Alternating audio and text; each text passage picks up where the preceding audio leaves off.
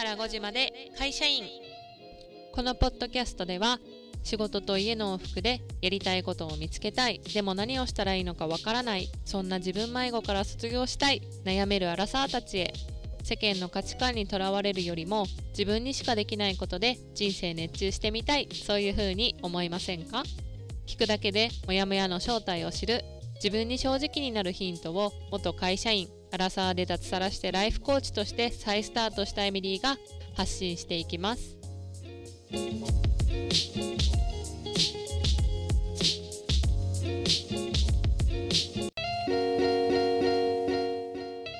はい、今回はインタビュー会になります、えー、今回のゲストはですね、イギリスに住んでいるブランディングデザイナーのナッティさんに来ていただきました。ナッティさんとは共通点がすごく多くて、あのお話中にね、すごい盛り上がって、いろいろとこう、あこんなことも私たち共通してたっていうことがあってびっくりしたんですけど、あのぜひですね、えー、イギリスに住んでいるナッティさんのあのワーホリの体験だったり、イギリスに行くまでの経緯や、えー、日本で住んでいた時の経験なども、ねですね、シェアしていただいたので、ぜひ楽しんでいただければと思います。それでは本編をお楽しみください。はい、今回は、えーと、ゲストをお呼びしてお話をしたいと思います。あの今回のゲストはナッティさんに来ていただきました。ナッティさんよろしくお願いします。はい、お願いします。お願いします。あのですね、ちょっとまず最初にナッティさんの自己紹介や経歴などあの聞かせいただけますでしょうか？はい、皆さん、はじめましての方は、はじめまして。今、紹介いただいたナティこと夏美です。で、私はですね、えー、っと、どこから始めればいいのか、なんか今までいろんなところで いろんなことをしてきた人なんですけど、えっと、まず、大学卒業した後のことを話すと、大学卒業した後に、えーと、1年半働いた会社を辞めてその後ワーキングホリデーに行きました。でそれで3カ国、うん、オーストラリアニュージーランドカナダと3カ国行って、うん、でそれから日本に帰ってきて1年ぐらい働いてでイギリスにまた渡ってで今イギリスに住んでいるっていう状況なんですけども、今はエミリーさんと同じような感じでフリーランスとして一応なんかデザインの仕事をしています。まあ、ウェブデザインとかブランディングとかそういったことをスモールビジネスオーナーの方に向けてやっているっていう感じです。よろしくお願いします。よろしくお願いします。ありがとうございます。はい、あの、はい、ナッティさん、もともとあのさきさんの異文化交流会で私お話しさせていただいてそのワーホリの経験だったり今イギリスに住んでるっていうことですごく私もお話ししてみたいなと思ってありがとうございます今回は。あいえこちらこそありがとうございます。ありがとうございます。ちなみにそのナッティさんはそのワーホリあのいろんな国行ったりとかしてましたけど日本でもこういろいろこう大学卒業して働いてた時期っていうのもあったんですよね。そうですね。日本で大学卒業した後はなんか1年半ちょっとなんか果たしてたところも特殊なとこだったんですけど、うんうん、あのなんだリゾートホテルみたいなところで働いてたんですけどなんかそこがなんかちょっと子供とか学生向けに英語キャンプみたいなこともしていてでちょっとだから特殊な環境で結構外国人も半分まではいかないけど割と3割どのくらい半分ぐらいいたのかな？なんか割と外国人も多いところで働いていて、はい、ちょっとなんかこう日本の東京とかでこうなんか満員電車に乗ってっていう 働き方ではなかったんですけども、まあ、一応まあ、一会社員としては働いていました、はい、でもリゾートで英語を使ってたってなんかすごいですよね、うん、私初めて聞いたかもしれないですあ本当ですか？そう、はい、なんかそういうところがあるんですよ実は。そう。でもいいですね。日本にいながらそういう体験ができるところがあるってことですよね。そうなんか私のやっぱり就職する時の一つの条件としてなんかやっぱり会社に行くのにあの電車に乗りたくないと思って わかります。そうそうそうそう。学生の時になんか散々なんか満員電車で私埼玉に住んでたので、うん、埼玉から東京に行くその満員電車に乗るのがもう嫌すぎてあもうこれ通学でこれだけ嫌だったら通勤はかなりきついなと思ってでその条件の一つとして電車に乗らないところってなった時にもうそしたら田舎に行くしかないと思ってでそこ働いてた場所福島にあったんですけど、えー、福島のそう田舎で働いてましたえちょっと車通勤あのカもしかしたら場所を聞いたカットするかもしれないんですけど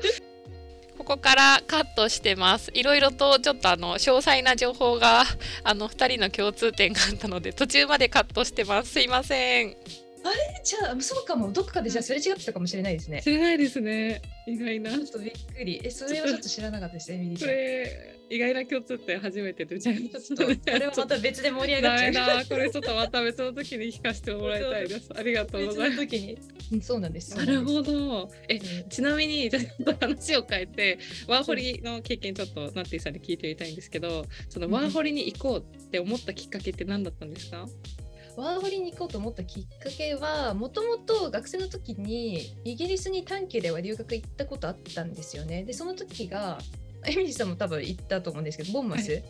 に2ヶ月半ぐらいかな学生の時に行って。でその時はなんか学生の時だったからなんかなんだろうその学生が終わって働き始めたらもうそんな海外に長期で行けることは絶対ないと思って。てでもその2ヶ月はもうなんかラストチャンスだみたいな感じで思ってたんですよね。なんですけどなんかその時にでもなんか別に会社で別に長く働かなくても別にね行くチャンスはあるじゃんって思ってでその留学終わった後にもうなんかもうそれ2ヶ月だから短い間だったからそれがすごい自分の中でもうなんか楽しすぎてもう絶対に海外にまた住みたいと思ってでその時にもういやその会社長く働かなきゃいけないっていうのはもう捨てようと思ってでも3年ぐらい働いたら海外に行こうと思ったんですね。でやっぱりそうなると学生の時はまあ留学っていう選択肢が多分海外行くってだったら一番あると思うんですけど社会人で海外行きたいってなった時に多分選択肢としてまあワーホリか留学だけど私はなんかもうなんか働くっていう方の選択肢の方がやっぱりなんかそあんまりなんかまた勉強するっていう選択肢が私の中であんまりなくて、だったらもうワーホリしかないなと思ってでもうなんかその あの仕事は、まあ、3年ぐらいはやると思ってたけど3年ぐらいやったらもう海外に渡ろうって決めてでっていうのが、うん、まあワーホリに行こうと思ってなんかもうだから決ま最初からなんかもう決めてたっていうのはありますその最初で留学行った時に。そうなんですね。じゃあもう早いうちからあの海外にはまた行きたいなって思ってた。そうですね。海外には行きたいなって思っててって感じです、うん、えボンマスでの生活はどどんなところが楽しかったですか？えなんだろうな。なんか最初はすごいなんかもう全てが不安不安っていうかまあ行く前はめちゃくちゃ楽しみだったんですけど実際行ったらなんかばなんかなんか単純ななんかバスの乗り方が分かんないとかなんか物の買い方が分かんないとかなんかそこがなんかすごいいろんな不安要素はあったんですけどなんかそれが逆になんかすごい本当に初めてのなんていうか海外に住むっていう経験だったからなんかそこのなんか日本の普段の生活では当たり前のことがなんかただバスに乗れたとかただなんか物が買えたとかただなんか返品ができたとかそう日本で当たり前でできることがなんかできることがなんかすごい自分の中で楽しいっていうか喜び？だしなんかあななんか自分できるんだみたいななんかそこで なんか変な自信みたいなのもついてだしなんかやっぱり2ヶ月っていう限られた期間だったからそこでもうもう存分に楽しんでやろうぐらいの気持ちでなんかいろんなところに行ったりとかしたのがすごい楽しかったですね。確かに、うん、日本だと当たり前にバス乗れるけどイギリスに行ったら、私も覚えてます。初めてバスに乗った時がなんか時間通りに来てなくて結構焦ってえこれ学校行けんのかなって思ったりしてでなんか運転手の人に「これってここ行きのバスですか?」って聞いたりして不安に思ったけどなんかちゃんと学校にもつけてみたいなそのワクワク感覚えてますよね。ありますそれだけで楽しいみたいな。なんかそうバスのそれこそ運転手の人とかになんか最初本当にその自分の降りなきゃいけないバス停の名前とかもなんか覚えなきゃいけないと思ってなんかそれを紙に書いてなんかバスの運転手に見せてここ行きますかみたいなのをなんか事前に Google 翻訳みたいなのを調べてなんか聞いて OKOK みたいななんかそしたらなんかバスの運転手の人も優しいからここの後ろにあののなんか座ってればそこに着いたら教えてあげるか。らなんかあれじゃないですか。イギリスとか他の国もそうだけどバスの表示が出ないんですよねその。確かに、うん、なんかなんか出るバスだったらラッキーみたいな。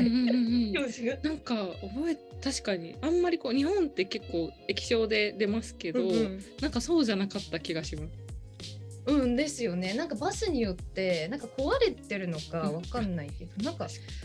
であの日本みたいに何ていうんですかアナウンスみたいなのもなくってなんかただ多分みんな地元の人しか乗らないからなんとなくみんなもう流れでボタンピッて押してみたいな感じで感じで降りていくのがなかったからちょっとそれも最初もう本当にパニックって一人で最初乗った時はもう一番最初なんか聞くこともできないから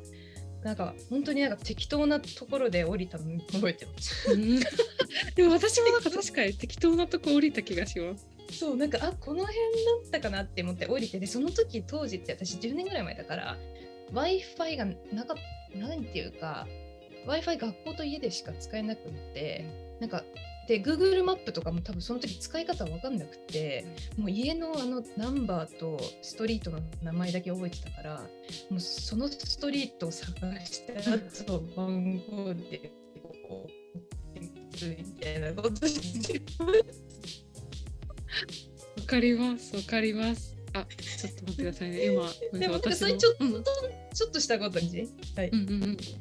確かに。あごめんなさい、うん、今 w i f i がちょっとインターネットが不安定になっちゃってあれですよね。バスがねあのあ今大丈夫です。今大丈夫です。確かに。なんかそうなんですよね。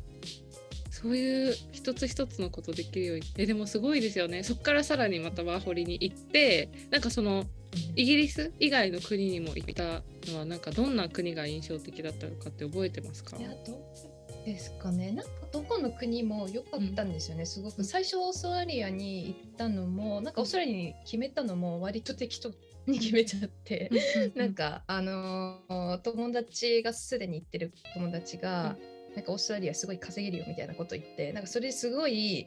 なんかその稼げるっていうのに惹かれて行ったんですけどで私もともとオーストラリアって結構自然とかなんかそういうイメージがあるイメージありますもともとそう全然私興味なくて自然とか、でもなんか行ったらなんかすごいなんか自然とかそういうなんかことが好きになったしなんかそういう意味ではオーストラリアはなんかすごいいろんななんか自分新しい自分の好きなものとかを見つけられる機会になったなって思うしあとなんだろうなどこのなんかよく聞かれるんですよねどこの国が良かったかって、うん、でもなんかどこも良かった。っていう なんていうかニュージーはすごいこうのんびりした感じでなんかでもただ私思ったのはニュージーはどっちかっていうと結構都会とか好きな人はちょっとつまんないかもって思うけど、うん、なんか私的にはなんかこうすごくこうそう本当になんか想像するみたいに草原なんですよね。なんかもう、うん、普通に車で運転しててもすごいなんか本当に何もないとこ道走ったりとかする。なんかそれって結構日本でなかなか味わえないことだなって思うからそれもなんかすごいなって思ったし。なんだろうな。あとカナダ。カナダってエミリーさん行ったことある？あないんです。これから行く準備をしてるんですけど私一回も行ったことなくて友達からの話とか行った人の話しか聞いたことないんですよ。あカナダでもいいですよすごくなんかカナダは初めてなんか海外に行く人とかすごいいいなって思います。やっぱ受け入れる体制っていうかなんかやっぱりいろんな人種の人がいる多様性もすごい豊かだと思うしそういった意味ではなんかこう自分があんまりマイノリティに感じないってところが結構カナダは良かったところだなって思います。でもそれ結構重要なポイントかもしれないですね。なんか、うん私結構イギリスに行った時になんかすごいこうちょっともやってする体験が何回かあったんですよ。うん、なん。てさちょっとどどう感じたかなっていうのを聞いていて、うん、ボンマスに行った時に、うん、あの普通に歩いてると「ニーハオ」って言われたりとか。あとは、ね、そうあのイギリス人の高校生たちに多分バカにされたのかなんかすごいチラシをなんかそこら辺で配ったチラシを一気にバンってなんか渡されて立ち去られるみたいなことをしてえ？みたいな感じで。まあ、でもすごい逆にめっちゃいい人もいたんですよ。全然知らないけど、うん、なんかすごい、あのあなたのヘアスタイルいいいい感じだねって言ってくれるそういう人もいたけどえ？みたいな。なんかこれって私がアジア人だからこんなことされてるのかな？みたいな風に思ったこともあって。うんうん。うんうん、確かにそうですね。イギリスなんかどっちかっていうとなんか日本人みたいな感じでなんかこうフレンドリーっていうよりかはちょっとなんていうかなんていうんですか？この表面上の付き合いって結構あるんですよ。イギリスって結構あの隣人のなんかこのコミュニティとかでも実際家の中ではみんななんか隣の人のこととか なんかうるさいなんかマシン使ってるよとか言うくせに結構表面上ではハローみたいな。結構イギリスはそういうのが結構私あるなと思ってて。でもカナダとかは割となんか結構オープンそのそれに比べると割とオープンだったなって感じますなんかバスに乗っててもなんか隣のおばさんに声かけられてえなんか多分日本人と何かしらかかったことある人って多分アジア人の見分けが結構つくと思うんですよね。とでなんかそのおばさんなんか日本人を受け入れたことがあるかなんかでホームステイか何かで。でなんかそれで話しかけてくれてもうすごい日本好きだなとか言ってなんかそれでねバスで10分15分話したりとかすることとかもあったしなんかそういった意味で結構カナダはなんかすごい店員さんとかもなんかすごいフレンドリーに話しかけてくるしなんかこんななんかカジュアルでいいのってぐらい、イギリスは割と結構こうあれですね。日本ちょっと日本人っぽいところもあるような感じがします、その分、うん、確かに。でも逆にこうなんかギャップを感じにくいかもしれないっていういい点もあるかもあるのかなって思いつつ、うんでね、でもやっぱりなんか場所によって全然そう思うと違うんですね。結構そうですね。なんかやっぱり住んできて思うのは確かに一番結構人とのこうなんか距離が縮まりやすいのはカナダだったかなって思いますね。確かに。オーストラリアもまああのシドニーとかは割といろんな人種の人とかなんか本当にいろんな国から来た人がいるけどなんか割とまあシティだったのかわかんないけど割と結構みんな個人で動いてるような感じもしたかなって思いました。なるほど、うんえー、ちなみに、ワーホリで行くっていうことに関して、うん、なんかこうその行く前の気持ちってどんな気持ちでしたか？いや私も楽しみしかなかったです正直と。すごいすごい。なんか不安とかよりはなんか結構聞かれるんですけど不安とかなかったですかって。なんか私結構楽しみっていう方が多くて私も結構なんかなんて言うんだろう。あんまり深く捉えないっていうかなんか結構なんていうか考えないように多分してるのかな。多分こうなんか不安になるのが怖いからなのか分かんないけどなんかあんまり深く考えないようにしててだからオーストラリア行く時も割といや仕事？いや見つかるでしょぐらいな感じでほとんど調べずに行ったんですよね。だしなんか自分の中で変な自信なんか英語のかん、まあ、一応ね外国人と一緒に働いてたし、まあ、ある程度接客でできる英語力ぐらいはあるんじゃないかなぐらいな気持ちででまあきっと多分ねシドニーなんていっぱい多分日本人もいればいろんな国の人いるから働ける場所だってたくさんあるだろうぐらいな感じでほとんど調べずにもう行ったら決めるぐらいな気持ちで行ったんですよね。だから行く前は本当にもう楽しみ。の方が大きかったと思います。うん、でもなんかそれ聞くとなんかなんでこの行く前にこんな不安私は結構不安に感じることがすごい多い、あのタイプなんですよ逆に。だから、はい、なんかなんでこんな不安に感じてるんだろうとかだからその不安って感じる必要ない不安なのかもってなんかなっていさと話してるとすごい思ってくるんですよね。あそうですよね。でも不安っていうのは本当に多分誰しもが感じることですよね。やっぱりその海外に行くってかなり大きな、ね、人生のターニングポイントになると思うし、まあ、不安はないわけではないですもんね、うん、だからまあそれをなんかどういうふうに味方につけるじゃないけどなんかうんそれがやっぱりね、まあ、不安もあるけど、でもどっちかっていうと海外行きたいって思うってことは絶対楽しいって気持ちの方が大きいと思うんですよ。多分。だからそっちをまあ優先させるというかもうなんとかなるっていうかもう言ったら。うん。そのぐらいの気持ちの方がいいのかもしれないですねもしかしたら、うん、確かにそうですよね、うん、なんとかなるって思って、確かに人生振り返ると結構なんとかなってきてるなって思う。そう。なんとかなってるって思えば割と。でも別になんか最悪言って本当にだってねなんかどうにもできないっってなったらもう帰る国があるわけだから日本っていう。だからまあそこは安心ポイントであるわけだしまあ本当に行ってもあもう本当にダメだって思ったらもう帰ってこればいいやぐらいの気持ちでいるのもいいのかもしれないですよね。確かに、うん、そうですね。確かに、なんかもう全て終わりだって思ったらなんかもうそれだけで動けなくなっちゃいそうだけど戻る場所もあるしって思ったらね確かに。戻る場所ねホームがあるわけだから、うん、って思えば大丈夫だと。だしまあねもうみんな大人だから 多分自分で考えて自分で行動できる力が絶対にあると思うので多分本当にね本当にもうダメだってなる前に多分何かしらの行動を多分すると思うんですよね。多分今までの人生もみんな多分そうしてきてると思うのでうんうんうんだから大丈夫って。思うのが大事だなって思ってます本当に、うん、本当にそうですよね、うん、ちなみにそのナッティさんに聞きたいこととしてその海外に行ってからの話もあるんですけど、うん、そのじゃあなんとかなると思ってこう行ってその後、うん、あのビジネスを始める時とか、うん、ビザとかそういうこう、なんかどういうふうにしてったんだろうっていうのが結構気になるところなんですよね。そうですよね、ね、今はもうイギリスに住んでるじゃないですか。はい。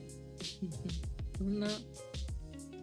いやどうなんだろうなんかやっぱりビジネスを始めるって思ったのもまずきっかけとしてはやっぱり今まで、まあ、私はね散々海外に行きたいって気持ちだけで今まで海外に住んできたはいいけど、まあ、さっきも言ったように、まあ、仕事もなんとかなるでしょぐらいな気持ちで行っちゃったから結構仕事をして何の仕事をまずしてたかっていうと割と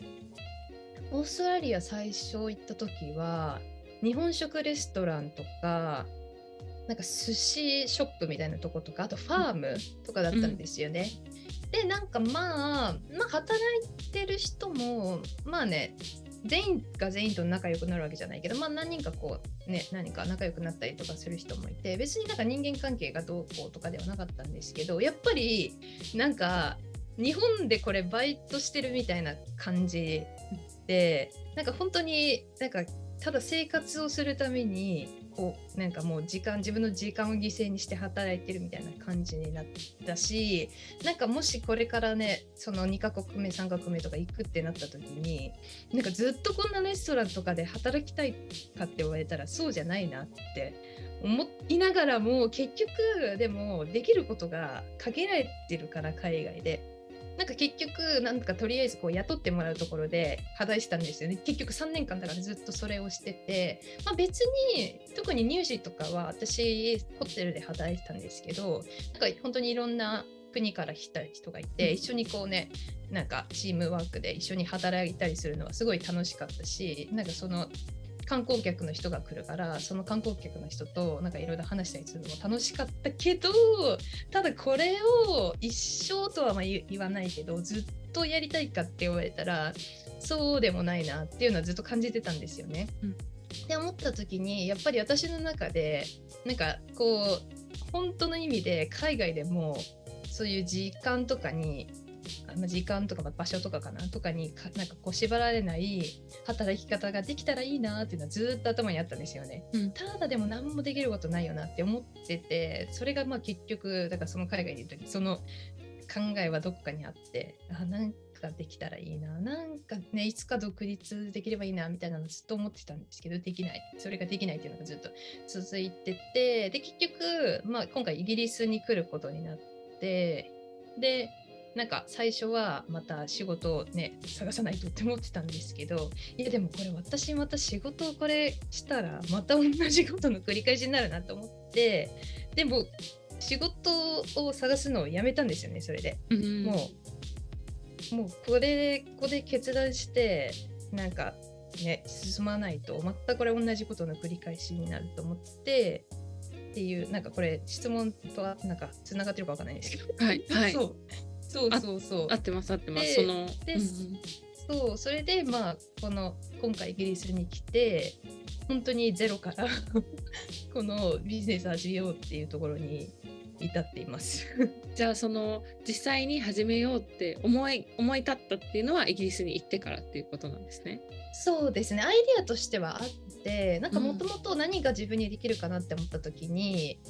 日本語講師だったら割とスキル今までのねなんかスキルとかがなくてもできるって思ってで資格だけは日本で取ってたんですよね、うん、だからなんかどこかで頭のどこかでイギリスでもしかしたら日本語講師ができるかもって思ってで私もなんかそれこそ学校とかで働くんじゃなくても自分でやりたいとなんかその時はずっと思っててただそれで最初に日本語講師をオンラインで始めた時になんか人と話すのは楽しいけどなんか文法とか教科書を教えるってこと自体にはそこまでなんかこうなんだろうななんか楽しくないわけではないけど、なんかこれ別に私じゃなくてもできそうだなみたいな文法とか教えるんだったら別に YouTube とかねでなんかたくさん出してる人だっているしって思った時になんかまあでも人と話すのは楽しいけどうんみたいな感じで思った時にじゃあ自分って何が本当に好きなんだろうって思った時に結局それでなんかどっちかっていうともともとはコツコツなんか作ったりとかすることの方が好きだよなって思ってでその時になんかいろいろワードとして出てきてでその一つにやっぱりデザインウェブデザインとかなんかパソコンで できることっていうのがあってでそこからあ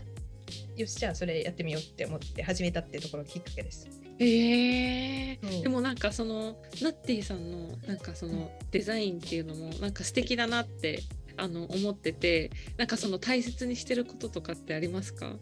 いやなんだろうな。なんか私割とインスピレーションとしてもちろん日本のデザインも素晴らしいけど割となんか海外やっぱり今までいろんな海外に住んできたってこともあったからいろんななんか海外でいろんなものを見てきたからなんかやっぱりなんか日本のデザインってどっちかっていうと目立なんていうかこう集客目的にするとやっぱりなんか目立たせる。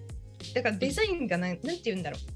綺麗なんて言うんだろうな。なんか綺麗に見せるとかそういうことよりかはなんかいかにそのなんかお客様の心をつかむみたいな感じ。だからなんかなんかすごくなんか文字をどれだけ大きくするかとかなんかその集客をするにはこの色を使ったらいいとかそういうことに結構フォーカスしてることが多いんですけど私の場合もなんかどっちかっていうとなんかその人が多分持ってるカラーとかその人にしか出せないカラーとかもあると思うのでなんかどっちかっていうとそっちをもうちょっと優先させるようにしてで、まあ、今まで自分の受けてきた海外のデザインのインスピレーションとかをちょっとこう混ぜて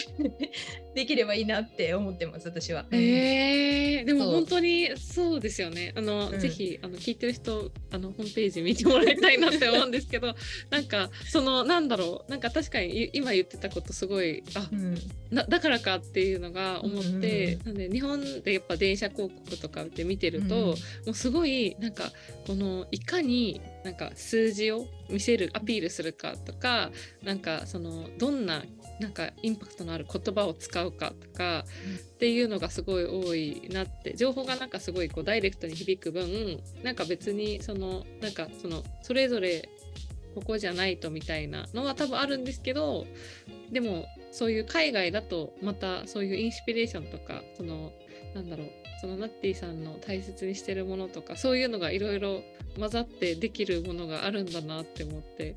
なんか素敵だなって思いました。ありがとうございます。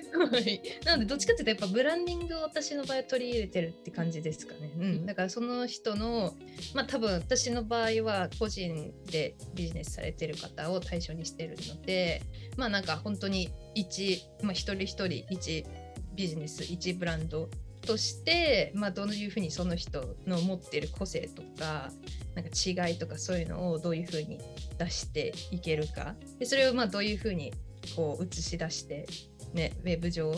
まあ、インスタとかウェブサイトとかもそうだしどういう感じでこう映し出していけるのかっていうところをを、まあ、大切にしてます。うん、すごい。でもなんかそう思うとなんか点と点でつながってるっていう感じしますね。うん。そうですね。だからあなんか今までデザインなんてもう全く考えてもなかったんですよね。なんかもともとは好きだっったんですよ。子供の頃に何が好きだったかって思うとやっぱり絵を描くこととか何か作ることが好き。あとなんかこう画用紙に何かこうまとめたりとかするのが好きだったっていうのはあったけど結局は比較ですよね。子供の時ってみんなあれ貼られるっていうか同じテーマで何かを書いてでなんかこう壁とかに何て言うんですかあの掲示っていうのかな？なんかはそうすると結局は自分よりも上手な人がいるとかなんかそういう理由で結局あの子の方が上手。なんか自分ではすごいなんか書くのが好きで得意だと思ってるのに結局なんかあ自分に上にはいる上にがいるじゃないけど、うん、そこで結局比較が出てきてあなんだ自分ダメダメなんだこんなのダメだみたいな感じになってたから好きだけどなんかなんかもうもはや諦めてるじゃないけど、うん、選択肢の中に入れてなかったんですよねやっぱり子供の時に。うん、っていうのがあったけどなんか今思うとあなんかそれがこのね30近くなってなんかそれがまたこういう生かす時が来たって思うと本当にさっきミリさん言ったみたいに点と点がつながる感じだなって感じてます。うん、うんすごいですね。でもなんかすごい本当にすごいですよね。その小さい時に好きだったこととかがつながっていったりあとはワーホリの時に感じてたことが今やってることにもなんかねそのナンティさんがした自分にしかできないことってそういうことですよね。うんですね。だから結局なんか今まで何ができるって思う、まあ、何ができるってとこにフォーカスしてたから結局それがこう狭めてたじゃないけど、うん、こう何ができる？何ができる？ってずっと考えてても思いつかなかったんですよ。ね結局なんかもうちょっと戻る戻るっていうかもうちょっとこう自分の内側に帰ってきた時にやっぱりあそうだよねって思ってもともとはこれが好きだったよねとかなんかそれがなんか思い出してでそれもなんか私結構ジグソーパズルが好きで、うん、でなんかジグソーパズルをめっちゃなんか本当に時間忘れるぐらいできるんですよね。それをやってた時にあなんかなんかな何ができるかななんかそういうふうに考えて多分なんかね頭の中に何か考えてた時に私なんかこういうふうに確かに組み立てたりなんか作るの好きだしこれだったら時間忘れてできるなみたいななんかそこにひらめきみたいなのがあったとか、うん、まあなんかそういうのもありますなんか。だから本当になんか普段皆さんも多分何ができるとか何自分にやりたいことなんだろうって思うかもしれないですけど、うん、結構そういう普段のちょっとしたことにもしかしたら隠れてるかもしれないのでそれをなんか見逃さずに、うん、大事にしてほしいなって思います。うん、でそれがそのウェブデザインとつながったっていうのはなんか、そのどこでウェブデザインになったんですか？なんかもともとは興味はあったんですよね。うん、まあ一つのまあ私のまずもともとはやっぱりなんか海外でもパソコンで働けることがしたいっていうのはあったからなんかウェブデザインっていうのはもともとどこかで興味はあったんですけどなんか調べるとすごくなんかこうスキルとかなんかいろんなものが必要そうだしなんか今までそんなデザインとかもやったことないのにいやいやみたいな。ちょっとこれは多分違うなって。なんかなんか多分何か多分自分の中で勝手にそういうのを作ってたんですよね。いやいやいやこれはちょっと私じゃないみたいな。ただなんかいろいろ思い返してみるとだしなんか考えてみれば別にできないこともないじゃないけどパソコンはあるんだしなんかね別にいろんな学ぶなんて言うんですかオポチュニティはたくさんあるわけだからなんかそれをどんどんどんどん取り入れていけばいいんじゃないかなって思ってって感じです。うん、はい、すごい。でもえなんかそのウェブデザインやろうってなった時にその何何から始めましたか？それがなんか私もともとはそれこそなんかオンラインのスクールにまず勉強しなきゃいけないと思ってたんですけどそれこそさっき言ったみたいに日本のなんかデザインがなんかこうなんかそこのね申し込む直前まで行ったけどいやなんかこの感じのデザインをなんか学ぶのになんかちょっともやっとする感じがあるなって思ってた時にちょうど私の好きなデザイナーさんがデザイナー向けのなんか講座を始めるってことででもその方のデザインはめちゃくちゃドストライクなのであもうこっちだって思ってそっちに自己投資 しました、はい、えその自己投資の時はもう迷いはなかったですか、うん、それとも結構悩みました？いやなんかもともとそっちのオンラインのウェブスクールみたいなのに投資するつもりはあったからでもそこでちょっともやっとするところが残ってたからもうそれがあった時はまあでも最初はあれでしたよ。いやいやでもなこれ本当に私ねもしやったとしてもそれからなんか結果が出るのかなとかそういうのはあったんですけどなんかまあでもうんなんかそれこそイギリスでまた同じようなねこの繰り返すわけにはいかないと思ったしそこでもうもう行くしかないって思って 足を踏み入れたって感じです。うん、いやでもなんかその勇気の一歩っていうか、うん、なんかそのね、あの今までのそのやっぱりこうしたいっていう気持ちとかを大事にしてたりとかあとなんかすごいなって思ったのが自分がそのウェブデザイン勉強しようって思った時になんか誰に学ぶかって結構大事なんだなって今聞いて思いました。いや本当にそうだと思います。誰から学ぶのか本当にねそれこそこう自分がなんかときめやっぱ楽しみながらやらないと意味がないからもちろんなんかいろんな今もう本当に今今情報で溢れるしいろんなコースがあるわけでなんか表面的なこれを受けたらなんかこういう結果が出ますよみたいな売りにしてるところもあるけどなんか本当にそれで自分がしっくりくるなんかどこでちょっ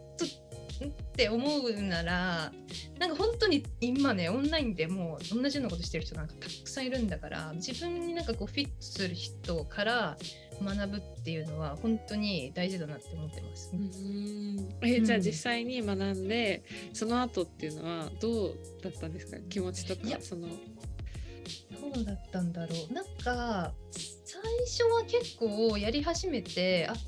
純粋に楽しいなって思ってでもただなんかその自分でやってるだけの時は、まあ、純粋に楽しいって気持ちの方が多くてただなんかそれをなんか外に出すっていう時に結構やっぱり私もともと発信とかもそこまで好きじゃないっていうかあんまり得意ではないからなんかその時にやっぱりいろんなブロックはあってなんかいやこのレベルで出していいのかなとかいやいや全然知識なんてないのにとか思ったけどなんかそれでままた私別のビジネスコーチをつけててでなんかそれで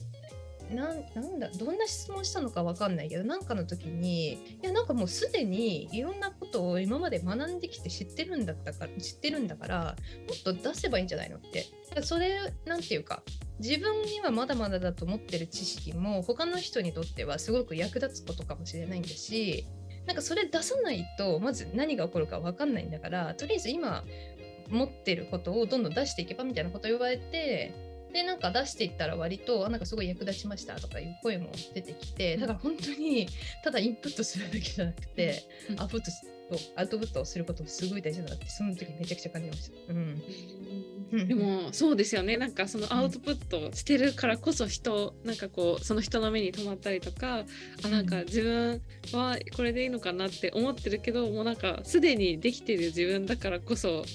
なんか人に伝えることできるんだなとかって思うと本当にそうだと思います。うんうんうん。なんか自分なんてもんかもしれないけど、本当にだけど、それこそ経験が多分一番ね、自分にしかないものだと思うから、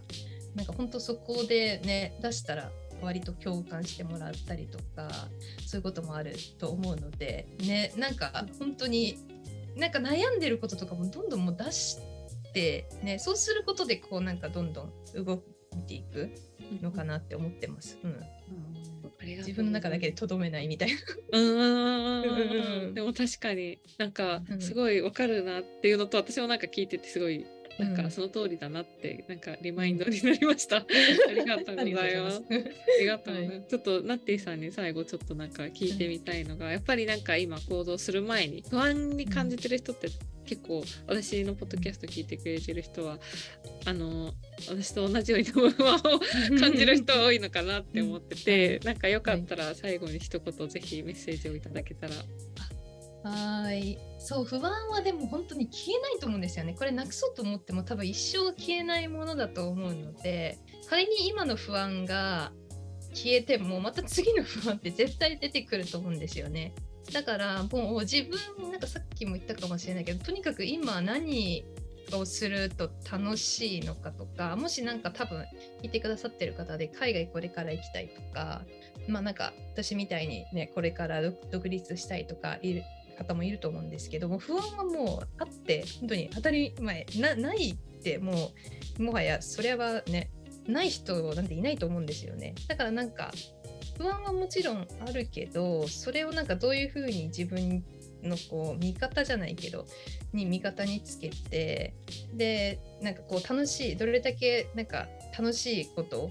にフォーカスができるか。絶対不安よりもやりたいって気持ちがあるっていうことは絶対楽しい楽しみっていう気持ちがあると思うんですよね。だからそっちにフォーカス